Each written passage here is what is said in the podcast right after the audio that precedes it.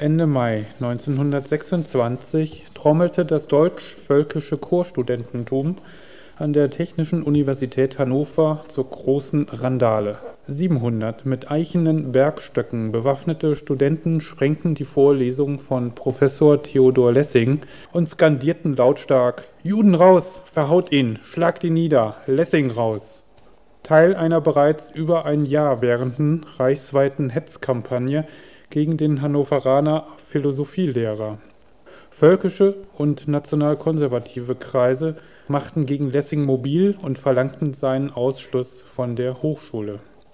Was aber hatte die Hannoveraner Studentenschaft in eine derartige Rage gegen den Philosophen und Titularprofessor versetzt? Anlass dazu waren Lessings Äußerungen über zwei auch heute noch recht bekannte Hannoveraner, nämlich den Serienmörder Fritz Hamann sowie den pensionierten Generalfeldmarschall Paul von Hindenburg. Theodor Lessing hatte den Hamann-Prozess 1924 in Hannover beobachtet. Als ausgebildeter Mediziner insistierte er darauf, dass Hamann, der zugegeben hatte, 24 männliche Jugendliche umgebracht zu haben, nicht vor Gericht gehöre, sondern ins Sprechzimmer eines Psychologen oder Mediziners. Ein Krankheitsfall habe nicht durch das Fallbeil entschieden zu werden. Doch nicht nur dieser Umstand ließ Lessing von Justizmord sprechen, sondern auch das Todesurteil für Hamanns homosexuellen Freund Hans Kranz, dessen Kopf die Öffentlichkeit verlangt hatte und der lediglich aufgrund von Aussagen Fritz Hamanns, den in der Haft zu misshandeln die Polizei offensichtlich zugelassen hatte, belastet worden war. Lessings publizistischer Intervention war es zu verdanken, dass der Prozess gegen Hans Kranz neu aufgerollt und das Todesurteil in eine zwölfjährige Zuchthausstrafe abgewandelt wurde. Lessings Verständnis für das Monstrum Hamann bescherte dem Autor nicht nur den Zorn reaktionärer Bevölkerungsschichten, sondern auch eine Denunziation beim Ministerium. Gänzlich brachte der Hannoveraner Philosophieprofessor antisemitische und nationalkonservative Kreise gegen sich auf, als er sich mit dem Ehrendoktor der Technischen Universität Hannover Paul von Hindenburg anlässlich der bevorstehenden Reichspräsidentenwahl in einer im deutschsprachigen Prager Tagblatt erschienenen Abhandlung befasste.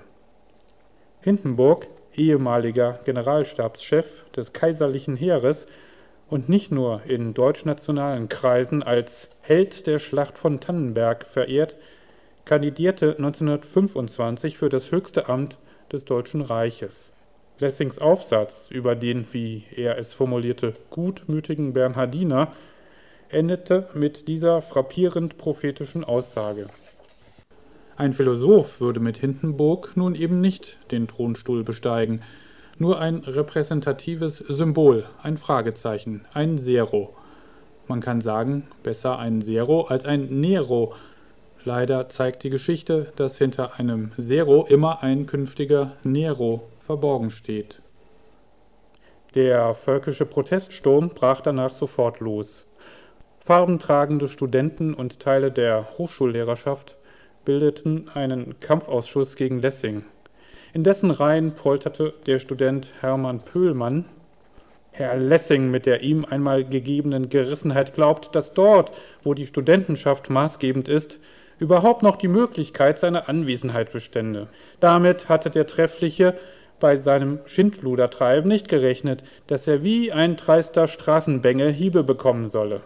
Er weiß ganz genau, wenn er sich mit seinen sogenannten geistigen Waffen zu mausig macht, dass es immer noch Leute gibt, die ihm die Antwort unzweideutig geben. In der ersten Junihälfte 1926 schließlich erreicht die Hatz gegen Lessing ihren Höhepunkt. Studentenstreik und Auszug der hannoverschen Studentenschaft nach Braunschweig. Die politisch rechts stehende Niederdeutsche Zeitung berichtet am 8. Juni enthusiasmiert darüber. Das im Folgenden wiedergegebene etwas längere Zitat illustriert die geistig-politische Stimmung, die den Hintergrund dieser Jagdszenen aus Niedersachsen bildet. Ein ungewohntes Leben und Treiben herrschte auf dem sonst zu gleicher Stunde stillen Bahnsteig 3 unseres Hauptbahnhofes.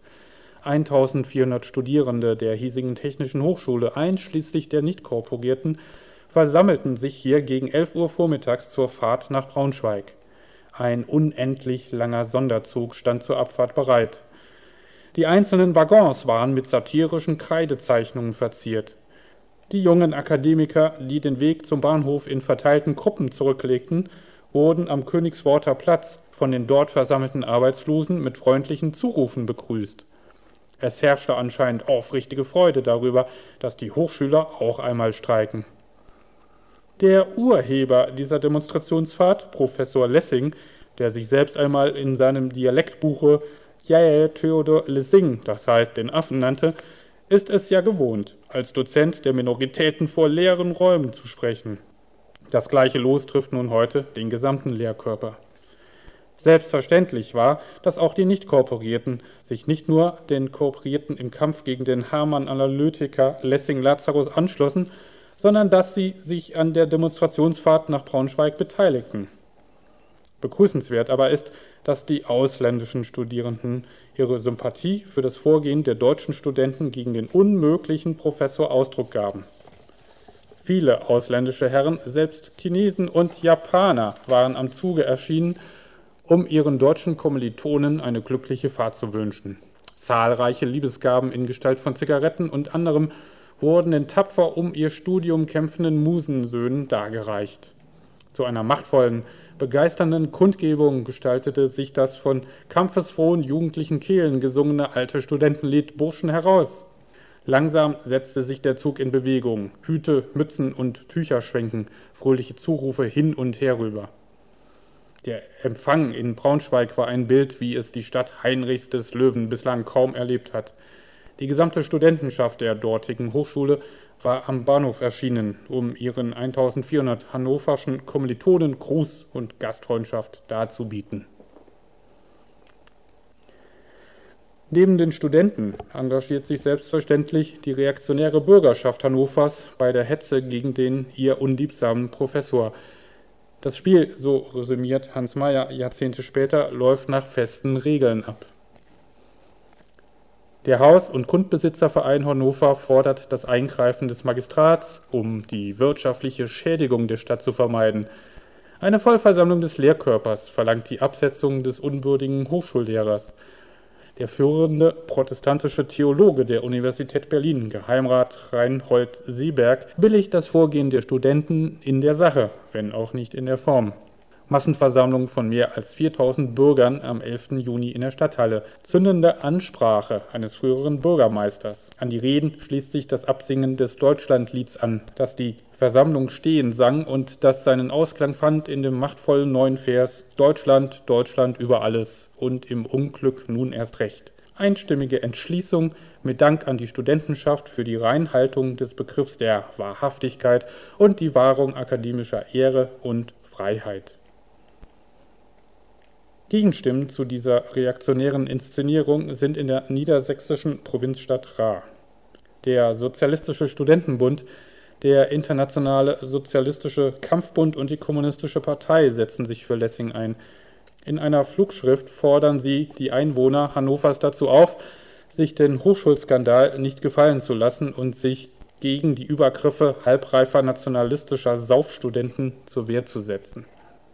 Aber der Hindenburg-Artikel und die Hamann-Analyse scheinen zu harmlos, um den gewalttätigen Terror, der sich gegen Theodor Lessing in den immerhin sozialökonomisch besten Jahren der Weimarer Republik entspinnt, vollständig zu erklären. Beides kann allenfalls als Anlass für die deutschnationale Hetze gegen den Privatdozenten in Hannover gewertet werden. Denn ursächlich wird der Hannoveraner Philosoph zum Opfer des schmissetragenden Mobs weil er so ziemlich alles verkörperte, was deutsch-völkisches Empfinden zutiefst verabscheute und hasste. Lessing war Jude, Sozialist und Pazifist. Auf Lessings pazifistische Grundhaltung ist an dieser Stelle etwas genauer einzugehen. Bemerkenswert und alles andere als selbstverständlich ist bereits seine Gegnerschaft zum Krieg zu Beginn des Ersten Weltkrieges, die den 1872 Geborenen bereits vom Rest der deutschen Geisteselite isolierte. 1914, als über 3000 Unterschriften eine Erklärung der Hochschullehrer des Deutschen Reiches zierten, die das Heil Europas mit dem, wie es in dem Pamphlet hieß, Sieg des deutschen Militarismus untrennbar verbunden sah, protestierte Theodor Lessing als eine der wenigen neben Albert Einstein und dem Marburger Professor Walter Schücking gegen den Krieg, gegen den, wie er es nannte, Flammenrausch des Vaterlands. Der ausgebildete Mediziner, der sich als Kriegsfreiwilliger meldete, versuchte sich bereits 1914 dem Dienst im Schützengraben mit List zu entziehen. Später berichtete er, als ich unmittelbar nach dem Ausbruch des Weltkrieges mich als kriegsfreiwilliger Arzt dem Bezirkskommando stellte, da beflügelte mich nicht die Vaterlandsliebe, sondern ich hatte den Wunsch nach Möglichkeit, vor Vaterland und Menschheit zu flüchten. Ich kämpfte gegen die große Zeit, wo immer ich's konnte. Gelang es, sofort zu Beginn des Krieges als Arzt eingestellt zu werden, dann würde ich versuchen, mich unentbehrlich zu machen und dem gewöhnlichen Dienst zu entgehen. Ich konnte Wunden verbinden statt Wunden schlagen. Ich hatte Glück. Zunächst gelang es, von den Waffenübungen befreit zu werden, richtiger gesagt. Es gelang, mich zu drücken. Durch vier Kriegsjahre musste ich alle drei Monate zur Ausmusterung. Die Ausmusterungen wurden immer strenger. Ich verwendete immer neue Listen, um der Front zu entgehen. Dazu halfen Gutachten, ausgestellt von befreundeten Ärzten. Auch wenn Lessing eine wesentliche Ursache des Krieges, dem Geist der Zeit erliegend, in der Politik Englands festmachte, das im Bündnis mit Frankreich und Russland die Einkreisung Deutschlands zielstrebig betrieben habe, gelangte er doch in einem Vortrag im Winter 1914 zu genaueren Einsichten gegen Realpolitik und geschäftstüchtige Kriegsgewinnler. Von regierungsoffiziellen Friedensinitiativen hielt er wenig. Denn unsinnig ist es zu wähnen, dass Friede der Menschen je anderswoher als aus ihrer innersten Gesinnung erblühen könne, dass man ihn durch äußere Mittel sei es durch Parlamente oder Schiedsgerichte, sei es durch Kriegszurüstungen oder Machtprinzipien, bewahren könne. Lessings pazifistische Kritik richtete sich auch gegen die Ideale, die nur Maske der Bestie Mensch seien. 1931 hielt er fest, aber in den stillsten, den einsamsten Stunden ahne ich etwas. Ich ahne, dass die großen Worte welche die Menschen gerne im Mund führen, Worte wie Gott, Menschheit, Staat und Vaterland, allesamt nichts anderes sind als Umschreibungen für eine einzige Tatsache, für ein einziges anderes Wort, für das Wort und die Tatsache ich, ich, ich, ich. Das Meinen, das allein kennen sie alle. Vaterland ist Wille zur Macht. Vaterland ist Wille zum Versklaven immer der anderen. Vaterland ist ich. Doch zurück ins Jahr 1926, zurück zu der Affäre um den Zeitungsartikel über Hindenburg im Prager Tagblatt. Theodor Lessing fand in der Öffentlichkeit kaum Unterstützung und Solidarität. Die sozialdemokratische Regierung Preußens war nicht in der Lage, die gewalttätigen Übergriffe der Chorstudenten zu unterbinden. Der als liberal geltende preußische Kultusminister Becker verteidigte mit zunehmender Reserve die Lehrfreiheit des Professors.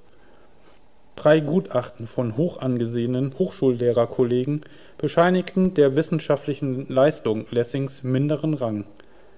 Der Freiburger Philosoph Edmund Husserl attestierte ihm gar einen Charakter von ungewöhnlicher Niedrigkeit. Die Minderheit der sich zur Republik bekennenden Elite stellte sich nicht auf die Seite Lessings, sondern sie blieb still. Nur wenige machten sich für den Hannoveraner Professor stark, zu den Ausnahmen zählte zum Beispiel der spätere Friedensnobelpreisträger Ludwig Quidde oder der Leipziger Philosoph und Psychologe Hans Triesch, für den der Fall Lessing fatale Ähnlichkeit mit der antisemitischen Affäre Dreyfus im Frankreich des 19. Jahrhunderts gewann. Unterstützt von finanzkräftigen deutschvölkischen Interessenten, Gerüchte besagten, dass Zeitungszar Alfred Hugenberg die Finger im Spiel gehabt habe, setzten sich die randalierenden Studenten schließlich durch. Es kommt zu einem kläglichen Kompromiss, der keiner ist. Lessing und das Ministerium verabreden einvernehmlich die Einstellung der Lehrtätigkeit bei gleichzeitiger Gewährung eines dauernden Forschungsauftrages. Der sozialdemokratische Vorwärts bilanzierte Rechtsbruch, offene Gewalttat, studentische Anmaßungen haben ihr Ziel erreicht. Ein republikanischer Professor ist aus seinem Lehramt verdrängt. Von Sühne ist keine Rede. Das zuständige Ministerium lässt sich den Willen randalierender völkischer Studenten aufzwingen. Ist das Wahrung der Staatsautorität? Lessing ahnte in jenen Tagen bereits, dass sein Fall ein Meilenstein auf dem Weg zum Ende der Weimarer Republik war und dass er dem nationalsozialistischen Terror zum Opfer fallen würde. 1925 notierte er voll bitterer Voraussicht. Es ist möglich, dass solch ein fanatischer Querkopf mich niederschlägt, wie sie Rathenau und Haaren niedergeschlagen haben. Und auch damit rechne ich, dass ich aus der Heimat fort muss und wieder neu beginnen. Aber ist denn das eine Heimat? Und wenn diese Menschen deutsche Menschen sind, was verliere ich an den deutschen Menschen? Und wenn das, was man mir antut, deutsch ist, wie kann es da für mich ehrenvoll sein, Deutscher zu heißen? Arnold Zweig blickte 1936, drei Jahre nachdem Theodor Lessing im Exil ermordet worden war, in einem Essay über den Philosophen auf die Ereignisse 1925-26 zurück. Der Vorgang soll einmal systematisch festgehalten werden, mit dem in Deutschland die Tötung eines geistigen Menschen abrollt. Am Anfang steht das deutsche Kapitalverbrechen, Lästerung der Armee erschien ein Aufsatz, der das tat. In einer linken Zeitschrift, so gab es in den nächsten Tagen entrüstete Zitate daraus in den Blättern, die der Reichswehr nahestanden. Auf den Wink der abgedruckten Zeitungen aber begann aufgrund dieser Zitate die Hetze gegen den Verfasser. Stand er bei Staat in Lohn und Brot, so ging man systematisch an seine Ausräucherung. Studententumulte, in seinen Vorlesungen drohende Artikel gegen ihn in lokalen Zeitungen, der Reaktion, Aufforderung zum Boykott, Bekanntgabe seiner Wohnung. Die verallgemeinernde Rede Arnold Zweigs ist zweifelsohne angemessen, denn nahezu zeitgleich startet der deutsche akademische Nachwuchs seine promilitaristische Kampagne gegen den Heidelberger Mathematiker Emil Julius Gumbel, der 1924 bei einer Veranstaltung der Deutschen Friedensgesellschaft vom Feld der Unehre gesprochen hatte. Die Behörden der Weimarer Republik entzogen Gumbel 1932 die Lehrberechtigung. Im selben Jahr macht Lessings Partei, die Sozialdemokratische Partei Deutschlands, Paul von Hindenburg zu ihrem Reichspräsidentschaftskandidaten. 1933 ernennt Paul von Hindenburg Hitler zum Reichskanzler. Als daraufhin die SA in Lessings Haus eindringt, kann sie es nur demolieren. Lessing selbst ist bereits geflohen. Am 1. März 1933 überschreitet Lessing die tschechische Grenze, um sich nach Marienbad ins Exil zu retten.